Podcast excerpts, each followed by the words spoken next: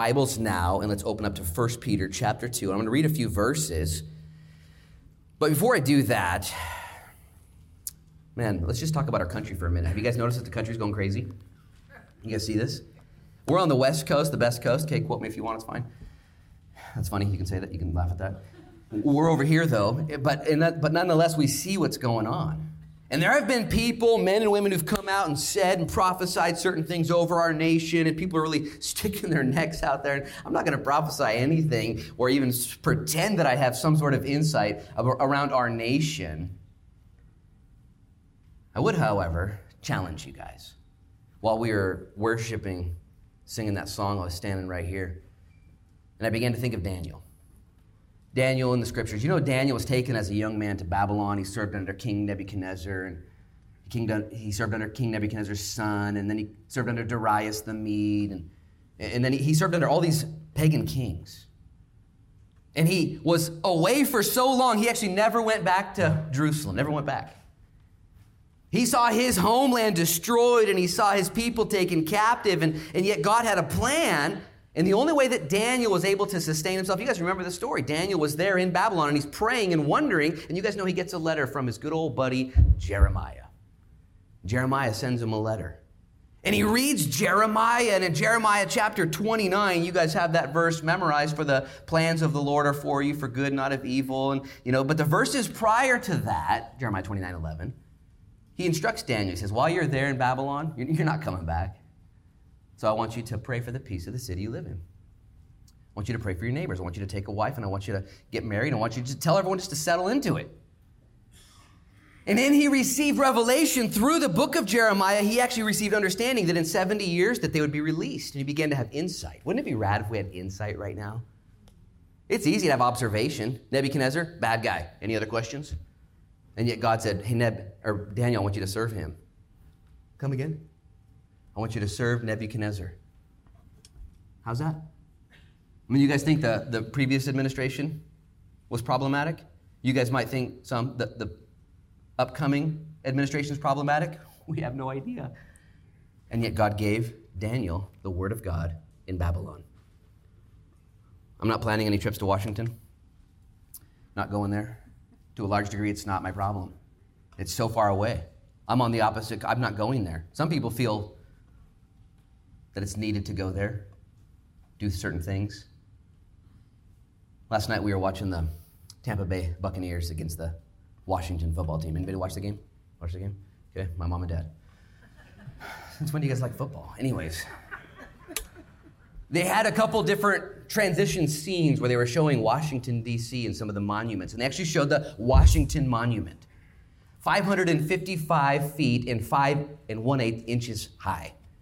Its base is 55 by 55 by 55. There's a lot of fives in there. I'm not sure what they were thinking. And they built it in 1848 is when they started it. It didn't get finished for about 70 years. And as they built this, they had an idea. Let's honor God. As a matter of fact, right at the top, go ahead and show that top one, Dave. There's some inscriptions there. You can't really read it. Looks like the inscriptions of Sardamon, but on there it says Laus Deo. To God be the glory. It is the highest, at one point, monument and building in Washington. On purpose, they built it that high so that way when the east sun rises, the very first building to receive the sunlight and the very first words to be illuminated are to God be the glory. Isn't that cool? Things aren't the same now as they were in 1848. The guy that built that, he died recently. It's another joke. Guys, 1848, come on, loosen up. what? Guys, you're scared. I want to make you put your mask on if you don't knock it off.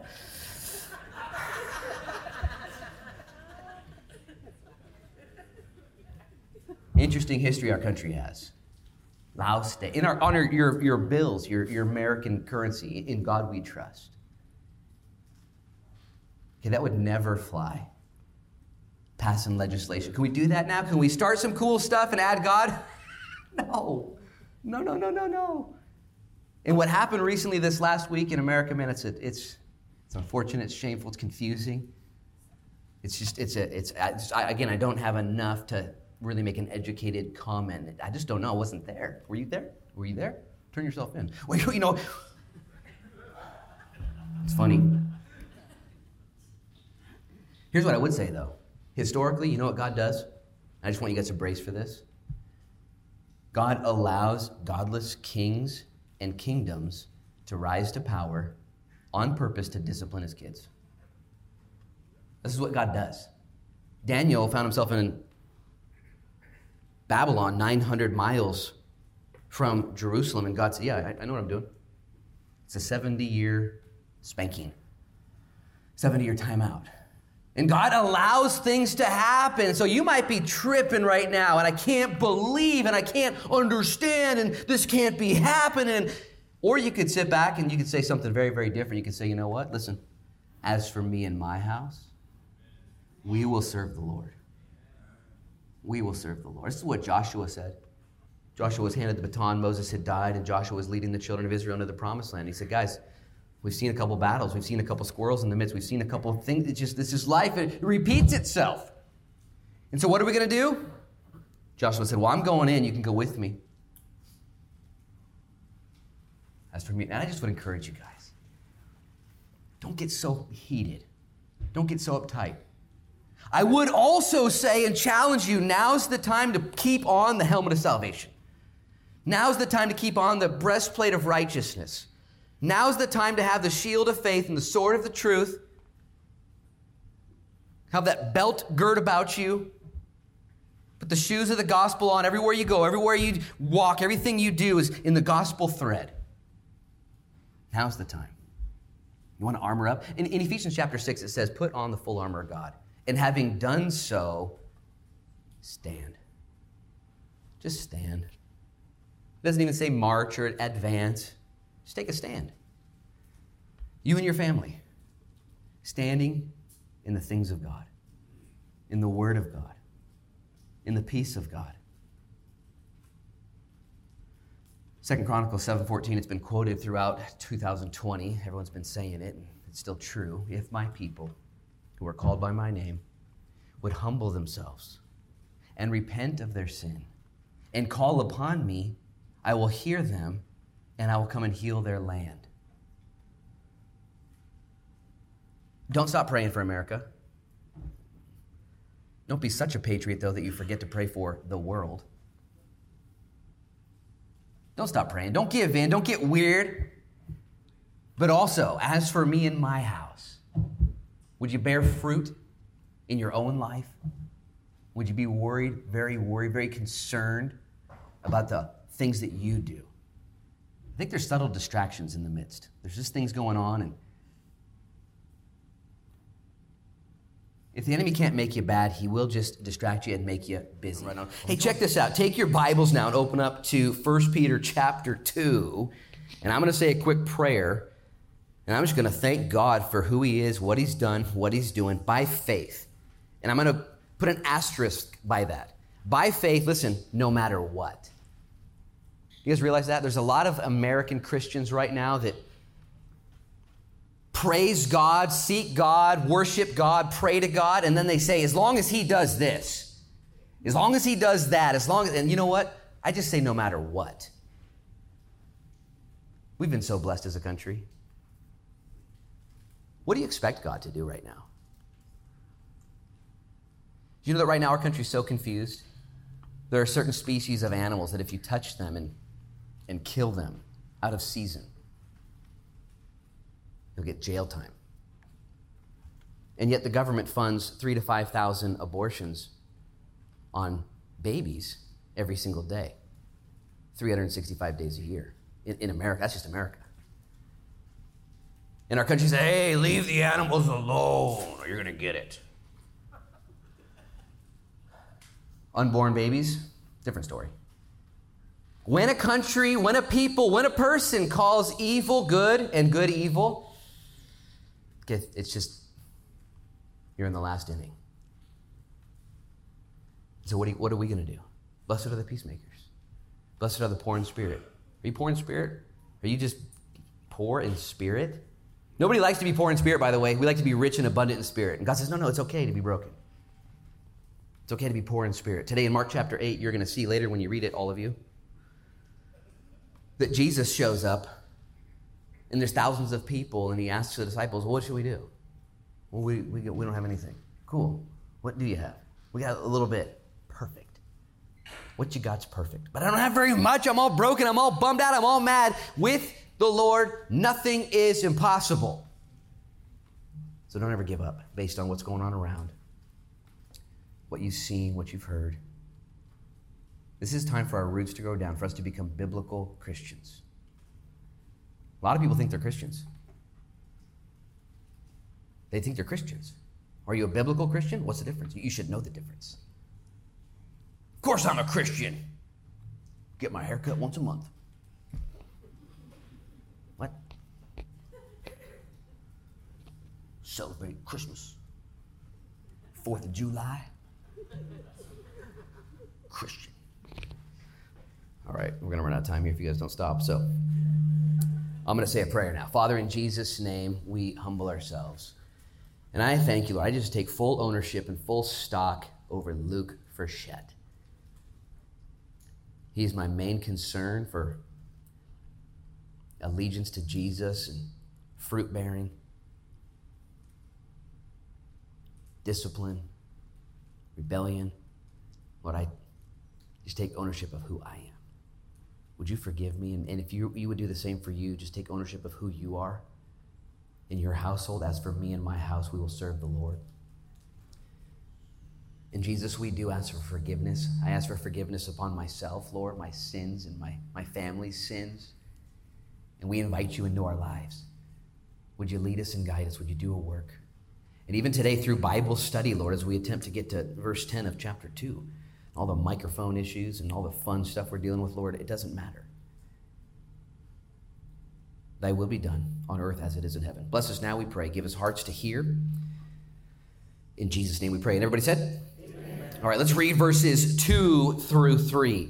He says, Therefore, laying aside all malice, all deceit, hypocrisy, envy, and evil speaking, as newborn babes, desire the pure milk of the word that you may grow thereby. If indeed you've tasted that the Lord is gracious. Stop right there. Eyes up here. We're going to continue this where we left off last week. And the big idea here, Peter is saying to the Christians there in modern day Turkey that they are to, if they know Jesus, if they are Christians, here's what they're supposed to do now they're supposed to grow.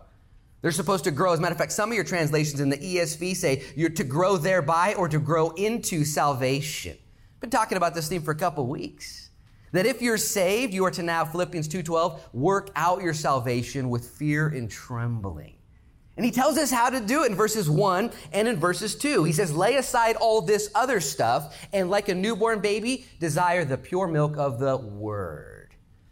Guys, there's nothing new under the sun. This is how it works that as you walk near and dear to the Lord, there's things that He takes away from your life. You got to set this down. Let's just read that list one more time. It's actually a really nice list. There's lots. Have you guys ever read the list in the Bible and you're like, oh my gosh, I can't believe it says that? In the New Testament, there's lots of lists. I considered writing down every single descriptive noun that the Bible says to put down as to lay aside, but I think it would have been too hard for everyone to hear in one sitting. They're kind of like dispersed throughout Ephesians and Romans and James. There's some lists. Let's just read this again. This is a real easy one. This is like entry level. He says malice, deceit, hypocrisy, envy, and all evil speaking. All these are kind of things that we all agree with, like, yeah, yeah, all that stuff needs to go. And then there's other lists that you might argue and say, really, that too? And here's the deal though if you don't let go of these things and then add the Word of God, you're not going to grow. We love to see babies grow, don't we? A baby is born. The first thing they do when a baby is born, man, they take all the footprints and they take all the measurements and they take all the metrics and they measure and they weigh and they do everything. You ever seen this happen before? They went measure it all and then like two or three days later, they do it again. Then they say, okay, come back in a week and they do it again and they keep measuring because they want to see if this baby's growing. And they have all kinds of measurements and, and places where you need to get to in order to ensure that this baby is growing. As a matter of fact, if the baby doesn't grow right, they diagnose that child with FTT. It's called failure to thrive. And they're able to look at these kids, it's a true medical term, and they'll say, this kid just is not It's not growing right. Something's wrong. They're not big enough. They're not tall enough. They're, they're not advancing and they have failure to thrive. And they'll then deduce why they have failure to thrive. It could be environmental. Maybe they're in a toxic relationship. Maybe their parenting is, is not the best. Maybe it's a nutritional thing. They'll ask the mom, how much is this kid eating and all the rest, how many bowel movements, just weird stuff in order to discern why is this kid not growing? Here's another thing that's crazy about the human race. Did you know that humans, of all of the species on planet Earth, grow the slowest? Every other baby that is born in the animal kingdom and all the mammals and, and all the reptiles and all the other animals, they grow fast and rapidly. As soon as an elephant hits the ground, it's like, dang, that hurt. Let's go, you know. And the other elephants come over and start kicking. You ever seen an elephant get birth? Man, that's crazy. They're kicking it like, let's go, homie. You know, we can, lions are coming. We gotta run. Watch National Geographic. It's free. And yet, when a baby's born, that baby comes out and for like 50 years can't even take care of itself. You're laughing. Why are you laughing? Because you know it's true. Man, kids, and they roll over once, like after six months, they rolled over, and you're calling your mom, they rolled over, you know. And, Man, that thing would have been dead in the wild. This lion's eating it. It's funny. God, and God made humans. And, and, there's this argument about you know, evolution. All that is so debunked. You just study it out. God made humans on purpose, and He made them the way they are. And so when a baby is born, man, we just we celebrate, and they got diapers on, and they take their first, they just stand. Ooh, ooh, you know, we're filming it, and you're calling your husband, and we're he's good, you know, celebrating, and they fall down, and ah just it's exhausting. And here, we're encouraged as newborn babes, desire the milk of the pure word of God. That you may grow. I'm not, I'm not making this up. Look at verse 2. As newborn babes, desire the pure milk of the word that you may grow thereby, or in the ESV or the King James Version, that you may grow up into salvation. Babies don't grow without milk. It's just the way it is. And the Bible likens itself to milk there is a distinction and a contrast in the book of Hebrews where Paul says there are certain Christians that need only milk and there's other Christians that can handle some meat. This is not that same contrast illustration, just so you guys know. What he's saying here, what Peter is saying is that every single Christian, mature or immature, needs milk. The Word of God. There's never a time where you get so mature, you've been doing this for so long that you can kind of back off and throttle down and disengage and read less. He's saying, no. You lay aside malice and envy and hypocrisy and all evil speaking and, and all this deceit, and like a newborn baby desires, the milk. This is so, it's just, I, I've preached so many messages on the Bible. Get in the Word, read the Word.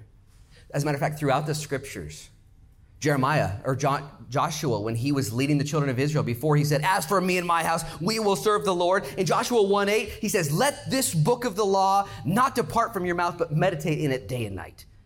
For in so doing, you will have success and be prosperous in all your ways. Joshua 1 8.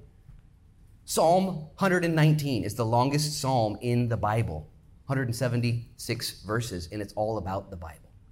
Psalm 19 says that the word of God is able and so powerful it converts a soul.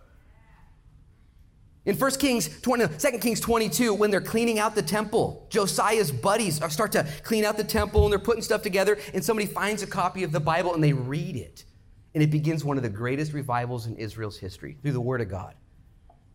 As a matter of fact, you will not find a revival in a family, a man, a woman, or a church, or a society that is not directly linked to the Word of God. There's no such thing.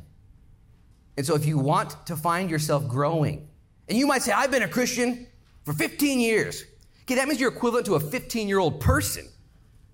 You ever seen a 15 year old person? They're the worst. I've been 15, I can say that. And we're talking like you don't trust them, they can't do, you know what I mean? Maybe you've been saved 30 years. 30 years, even a third. I mean, I'm 30, when I was 30, I was just making. Even when I'm 40, I'm 42 now. And man, I got so much. And if you're a Christian here, guys, let me tell you about the Word of God. He says it in verse 23. He says, having been born again, not of corruptible seed, but incorruptible, through the Word of God, which lives and abides forever. He goes on in verse 25. He says, but the Word of the Lord endures forever. This book, the Word of God, is not going away. 100 years from now, this book's going to be here. None of us will. 500 years, this book will be around. A thousand years, depending on the history of mankind, this book will not disappear.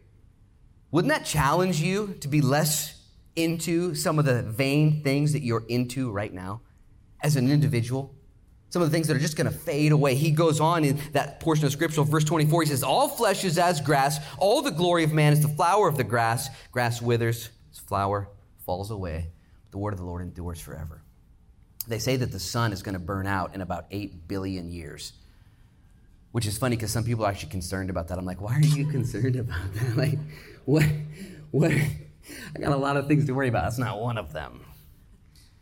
The sun burns 600 million tons of matter every second. 600 million tons of matter every second is burned by the sun. And so it's ultimately, it's burning out. About 8 billion more years, and it'll be gonzo, done. By the way, for you evolutionists, if the sun burns 600 million tons of matter every second, and you quantify that by, let's say, a million years ago, where they say the sun was in perfect distance from the earth. The sun would actually be so close to the earth that the seas would be boiling a million years ago. A billion years ago, the sun would be touching the surface of the earth. Be like, yeah, it might have been a little hot, but we, we survived. You know, God made it exactly the way it is, and all of it is going to perish except for the Word of God. Now, this laying aside of malice and guile and hypocrisy and envy, evil speaking, is in order, listen, that we would gain a greater appetite for God's word. If you don't have an appetite for God's word right now, and this is so important for 2021, our generation, at least that I can tell, is the most messed up generation ever. Jesus said there would be a group of people that were saved, but that would bear no fruit because of the deceitfulness of riches and the cares of this world. And you might say, I don't, I'm not deceived by riches, I'm poor. Well, that doesn't make any difference. The cares of this world so many things in your life. And where's the fruit at? The fruit comes from letting your roots go down in God's Word. When I got here in 2010, the church was small, but it was alive. And we began teaching God's Word. The first book we ever taught through here was Nehemiah, a book of growth and rebuilding. 2010, November is when we started. And we went through, do you have, do you have a picture of that? There's my younger brother. The stage was actually over there, and there was about 45 people here. And we started in the book of Nehemiah, and you can just leave that picture right there. And we, we went through Nehemiah, and then after Nehemiah, I thought to myself, you know what we need to do? This church needs to be grounded in the, in the doctrines that change lives. So we went through the book of Romans. And after we went through the book of Romans, we went backwards. We went from Romans backwards to Acts. I wanted the church to see what the church looked like. And so the book that comes right before Romans is Acts. And so we went backwards to Acts. And then right after we finished Acts, we started the book of John, right around 2013. And as we went through Nehemiah and Romans and Acts, all those teachings are available on iTunes. Just search it in there and type in South Beach or my name in those books. You can listen to them. I listened to a couple last night. Just a little bit and I turned off because it was horrible. And two and a half years later, the church went from what you see here by teaching the Word of God, go to that next, that next slide, to this. You can clap. When God called my wife and I here, it was so clear that to do anything other than come to Newport would have been disobedience, even if we were to go to uh, the foreign lands and give our lives as missionaries. God said, Come to Newport, and so we did. And we began teaching the Word of God, simply and simply teaching the Word of God. And it didn't take very long to realize why God had called us here.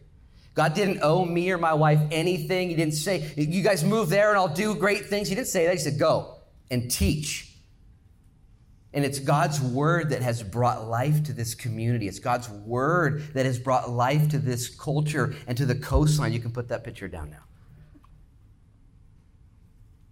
And there's nothing new under the sun, guys. I wish I could give you a fancy Bible study today that was something else.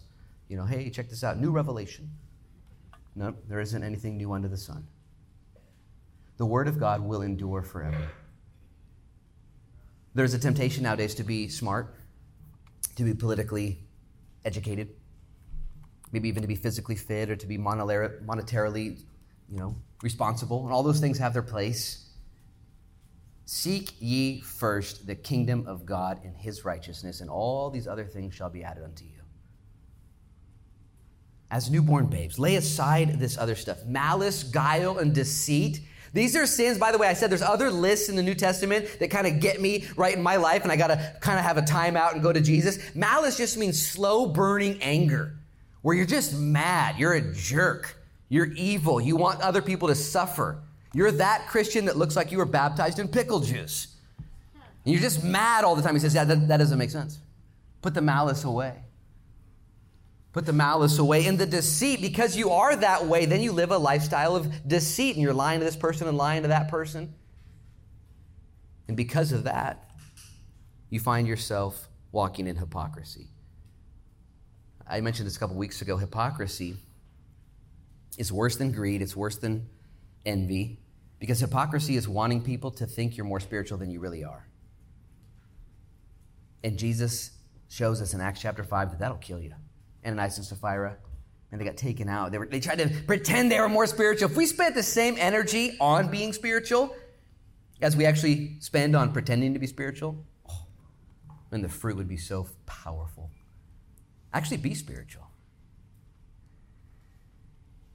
And I just, I got to say this because I'm a pastor and, and, I, and I see all you guys. I'm friends with some of you on Facebook. And did you know I lose about an average of five to seven friends on Facebook every single week? Either they die, get raptured, or they don't like me. I can't tell. But it makes room for new friends. I guess some new friends. It's kind of fun. But I just want to say this to you who are listening online, you who are here this morning. If you're a Christian, lay aside this stuff. There's no room for it. And like a newborn babe, get into the Word. Okay, newborns, you try and put them on a feeding schedule and stuff, and they, they, they kind of cooperate, but man, when they're hungry, they're, they're just going to get their way they're going to get after it. And if a newborn doesn't get that milk, you can tell, can't you? Something's wrong with that kid. You know, give that kid a bottle. Get, get his mom. Do something. Let me just say this about spiritual kids. The PT or the FTT failure to thrive is visible in my life when I'm not eating the word. You will look at Luke Frechette on any given day and say, you know what, something's wrong. Did you not get your bottle? Have you not eaten? Absolutely. I'm all messed up. This is the word of God. And there are and, and, and God forbid then there's areas in your life where you let linger in the malice and the evil. We justify stuff. And can I just encourage you? Lay aside those things. You might be saying here this morning, Lord, I just don't have a desire for God's word. It's because inevitably, no doubt, that you have been snacking on the junk food of this world and there is no room in your life for God's word. You ever tried to recalibrate your palate?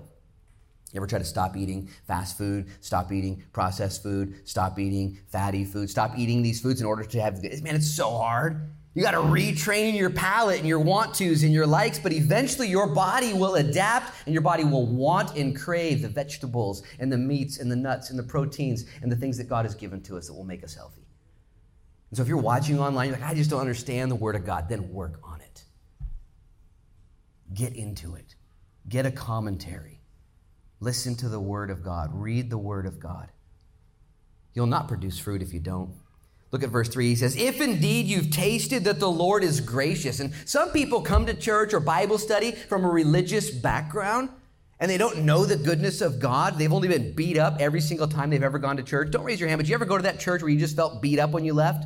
Sermons were 17 hours long, man, and you felt bad going and you felt worse leaving. Man, God's mad at me and he's mad at you and there's nothing we can do. You ever, you know what I'm saying? Religion. And then when it comes time to reading your Bible and you're like, I'm not reading that book. Listen, have you tasted and seen that the goodness of the Lord is what leads us to repentance? That God loves us? This will change everything about the way you read the Bible, the way you put down your phone, put down your hobbies, put down your selfishness, put down that stuff when you know that the Lord is good. Taste and see that the Lord is good. Blessed is the man who trusts in him. You got to know this. God loves you. It's not a legalistic duty to read your Bible, it's a realistic relationship. He goes on to say, and he gives us some parables to consider. He says, Coming to him, verse 4, as to a living stone, rejected by men, but chosen by God and precious. Stop right there, eyes up here. He says, Coming to Jesus as to a living stone. He's already told us we're adopted and born into a living hope through the living word. And now we have a living stone. To them, it would make more sense. To us, we're like, what's a living stone? Rolling Stones? I know that, you know. And, And even Peter, man, he uses this word stone, and it could have been because that was what his name was. Jesus changed his name from Simon to, to rock, and maybe it was, you know, but he is referencing the stone, the rock that traveled with the children of Israel in the wilderness, the cornerstone, the chief cornerstone. Jesus Christ. To them, it would make more sense. To us, we have to use our imagination a little bit. He says, coming to him as a living stone that has been rejected by man, but accepted by God. Let me just tell you right now if you're struggling to be a Christian, a public Christian, a proud Christian, a, a, a humble Christian, listen, right now we struggle real hard to become politically correct. And I want to offend that person. We spend a lot of time not offending people, but we don't spend much time trying not to offend a holy God. Can I just say that's backwards? Okay, the world has rejected God. And there's a thing, PC, make sure your life is HC. Make sure it's heavenly correct. Okay? Make sure you're not going by the, the metrics of the world. I'm going to read it again. It says, Coming to him as a living stone, rejected indeed by men, but chosen by God and precious. If you want to make sure you're on the right team, choose what God says is precious. Man, we live in the fear man right now. Fear man's a trap, what other people think. I would just encourage you, as the days get darker, get bolder and brighter in your love and in your witness. Love more freely, but also love more clearly. Grab an SBC hoodie today. Grab a Jesus is real hoodie. Now, it's just that's whatever you got to do to be on purpose for the people around you praying for them, loving them. Verse 5, he says, You also, as living stones, were just like Jesus, a living stone, being built up a spiritual house, a holy priesthood, to offer up spiritual sacrifices acceptable to God through Jesus Christ. Stop right there, eyes up here. He gives us a few more illustrations to tuck away. He says, We're living stones.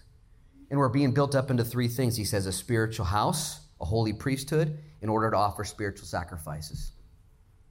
Guys, this is going to change your life. What are you doing here right now? You're here to worship Jesus. We sang, we took communion, now you're studying, and you're going to go out there and live your life.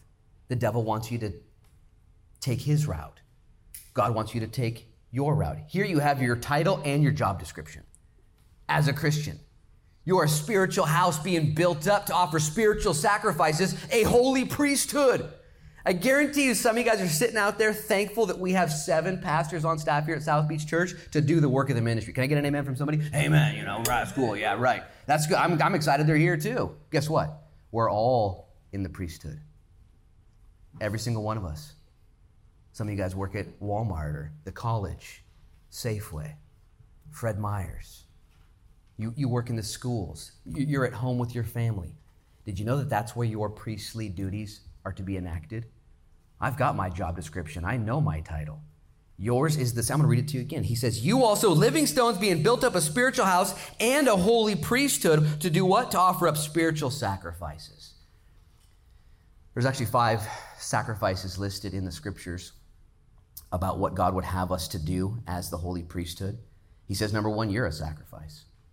Present yourself to God a living sacrifice. Number two, he says that we are to sacrifice with our praise and worship. We're learning that here at South Beach Church. When I don't want to sing, then I'm going to sing. When I don't want to praise, it's a sacrifice. That's your service. You guys know that the priest in the Old Testament and in the Bible days would come and they would serve the Lord. They would give of themselves. They were born into the, the uh, Levitical trade and they were then consecrated as priests and they would live their lives and they would do these things. And it was easy to point them out. Those guys are doing that. Now you're those men and women. And you're to worship and you're to serve. Not just that, but there's service, the offering of service, that is work. It's listed in the New Testament that one way we serve God in the priestly ministry is through our money, through our gifts, through our offering, and lastly, through what happens in our lives when we minister to other people. Paul actually said of a group of people that he wrote a letter to, he said, You guys are my spiritual offering to the Lord. This is exciting. And again, I'm going to get, get done today. I got one more service after this. I'm going to go home. I'm going to watch the uh, Bears and Saints play. I don't know who I want, but maybe go Saints. But anyways, I'm going to go home and that's going to happen. And, and I know my job. I know what I'm supposed to do. I'm not good at it. I'm not perfect at it. But it's imperative that we, as the body of Christ, know why we exist, why we gather together. And Peter says to this group in modern day Turkey, You're the priests. I love it when I get called to, to do things, baptize and pray and do weddings. But I love it even more when people call me to tell me what they did. Man, I was at this family camp and my, my cousin wanted to get baptized. No one was there. I just, I baptized, I can't believe it. And I say, Amen in Jesus' name. in Jesus' name. As for me and my house, we're going to serve the Lord. Guys, it says in verse 5, you also as living stones are being built up a spiritual house. I've used this illustration before because it's right here in the scriptures. That what you're going through right now, God is using to build you up and to change you. A living stone. This would cause the reader in that day, and hopefully you also, to be reminded of 1 Kings chapter 6, where Solomon was constructing the temple.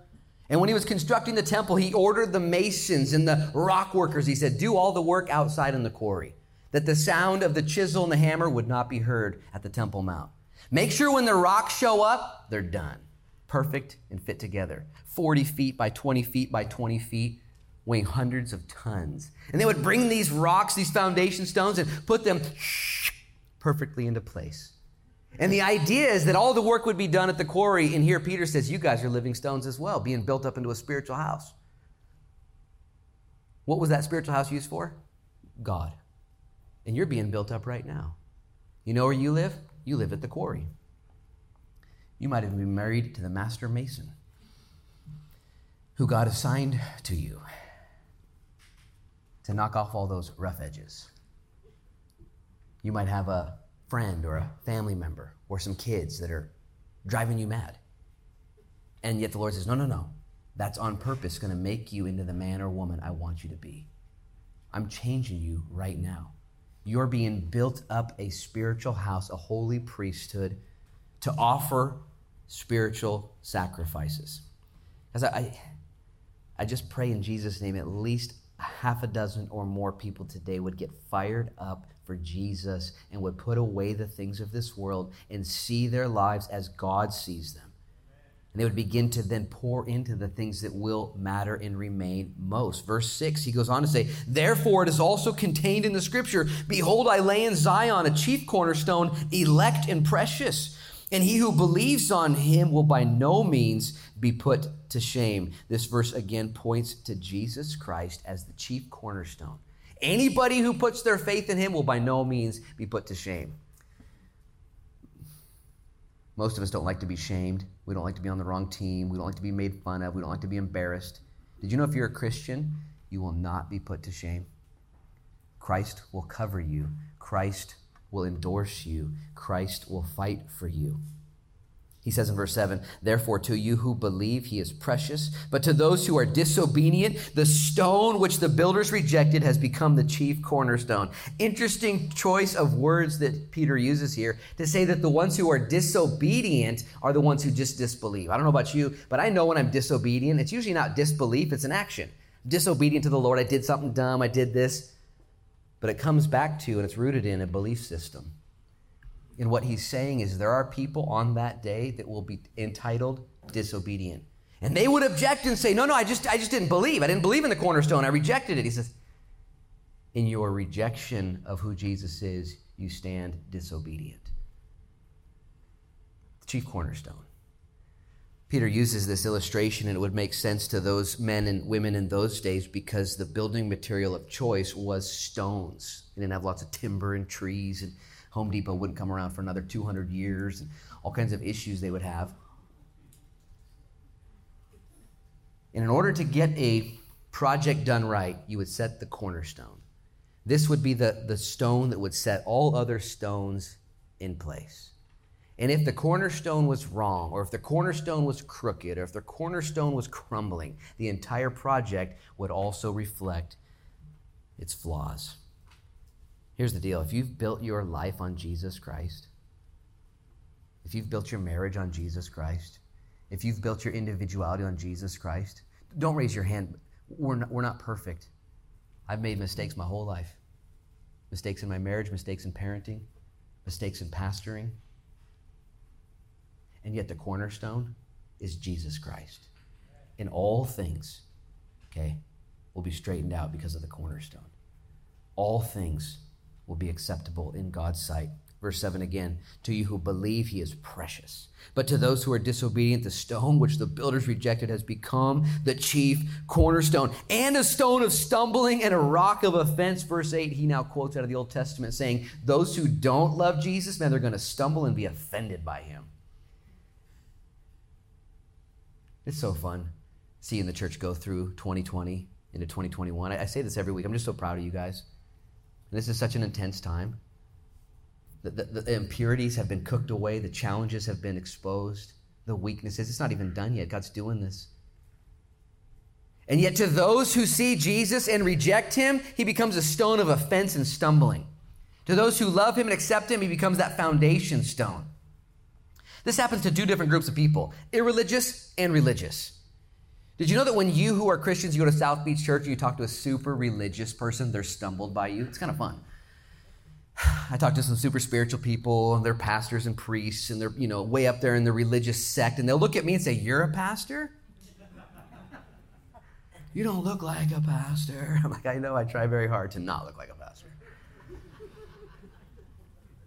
And religious people will ask you questions and look at our Celebrate Recovery group or Narcotics Anonymous or our people that are struggling and say, wait a minute, are you trying to tell me you just simply call in the name of Jesus Christ and you're forgiven? You've never done anything good in your life and you've done a whole lot of bad in your life and you expect that that's going to save you? Yeah, yeah, I do. I actually do. Romans 10 says, If I call upon the name of the Lord and believe that Jesus Christ was killed and raised from the dead, that I will be saved. It's that simple. And religious people can't handle, they stumble. When Peter and Jesus came to the planet and lived their ministry, the religious community, the Jews, stumbled at Jesus Christ. You mean we're going to follow this man from Nazareth? This man, can anything good come? Can, this man, and they stumble, but not just the religious community stumble at Jesus Christ, the irreligious community. You can talk to anybody out there and they'll say, Yeah, I have some respect for Jesus, but he's not my Savior. Okay, you're either going to build your life on him or you're going to be crushed under him. Daniel chapter 2, Nebuchadnezzar had a dream and it was all the kingdoms of the world until the very end.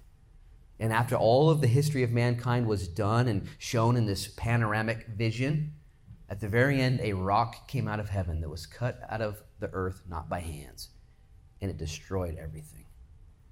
When Jesus Christ comes, okay, he will look to those who have rejected him, those who did not build their life on him, and there will be nothing but stumbling and offense and judgment. He says, verse 9 and 10, and we're done with these thoughts.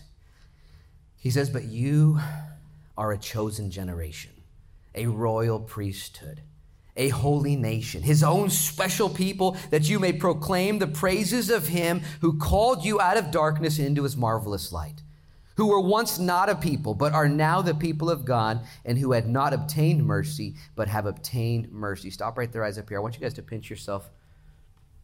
As Peter is writing to this group of believers, in Bithynia and Cappadocia and Asia. And, and he says, You guys, you are a special people that have been called out of darkness in order to proclaim his grace, in order to proclaim to a people that had not obtained mercy that you have mercy. Read verse 9 again. He says, You're a chosen generation, a royal priesthood, and a holy nation, his own special people, that you may proclaim the praises of him who called you out of darkness into his marvelous light. Quick question before we end in prayer. Do you see yourself as that ambassador? It's that simple. Do you see yourself as one who is called to proclaim his praises to people? This is what we do. We've set schedules and times, and the band gets together, and we're going to do this. We're going to put it online and on air. I go on Facebook and I post things that are going to give glory to God, and, and it's, it's, pretty easy for me to do. It. I'm a professional Christian, I'm a pastor.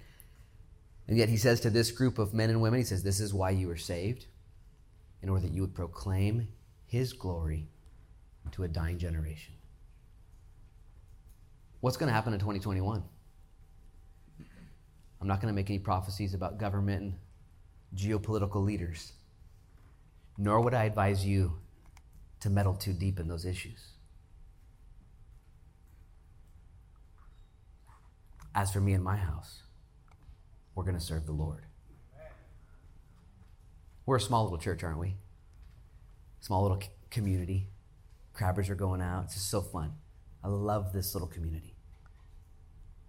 Psalm 131 Lord, I do not consider things too lofty for me, nor are my eyes not haughty, but instead like a weaned child. I'm at peace with you. Wouldn't that be awesome? Let's bear some fruit. right here. There's some big things going on all around us. Let them go.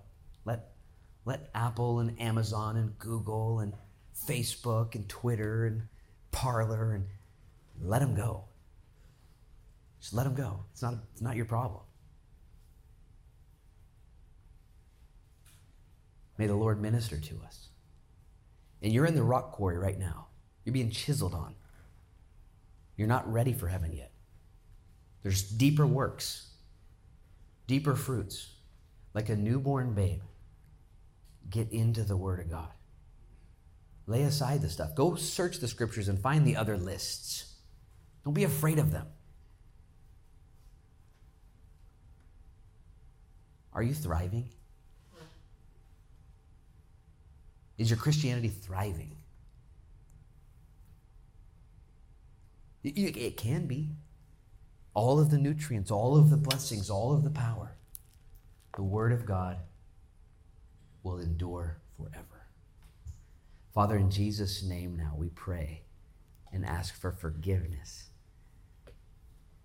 And Lord, we align ourselves with you and your Word. And we ask in Jesus' name we be pleasing to you by faith. You declared that you have elevated your word even above your own name. And I believe Satan is working overtime to make us so shallow, so distracted that we have no time, we make no time, we reject our time, we do not endure our time with you. And Jesus, would you forgive us of that? I pray that you would lead us, Lord, to your presence. I pray for the husbands and the wives, Lord, all the leaders here, moms and the dads, the priests, the holy generation. Would you make us, Lord, to be about your business? Forgive us of our sins. Forgive our country, our lawmakers and legislators, leaders, Lord. It's just, it's a mess. We need you. Would you bring revival to this country? Would you bring repentance? And if there be a huge distinction, a distance, a division of those that build on the rock and those that reject the stone, so be it. May we not try and be politically correct. May we strive to be heavenly correct. We love you, Jesus. Grow fruit in our lives. May we live for a kingdom that is coming. Thank you for all you've done. Protect us, we pray. We plead the blood of Jesus over our body, mind, and spirit. Help us, Lord, to walk with you all the days of our life. In Jesus' name we pray. And everybody said, Amen, amen and amen. God bless you guys.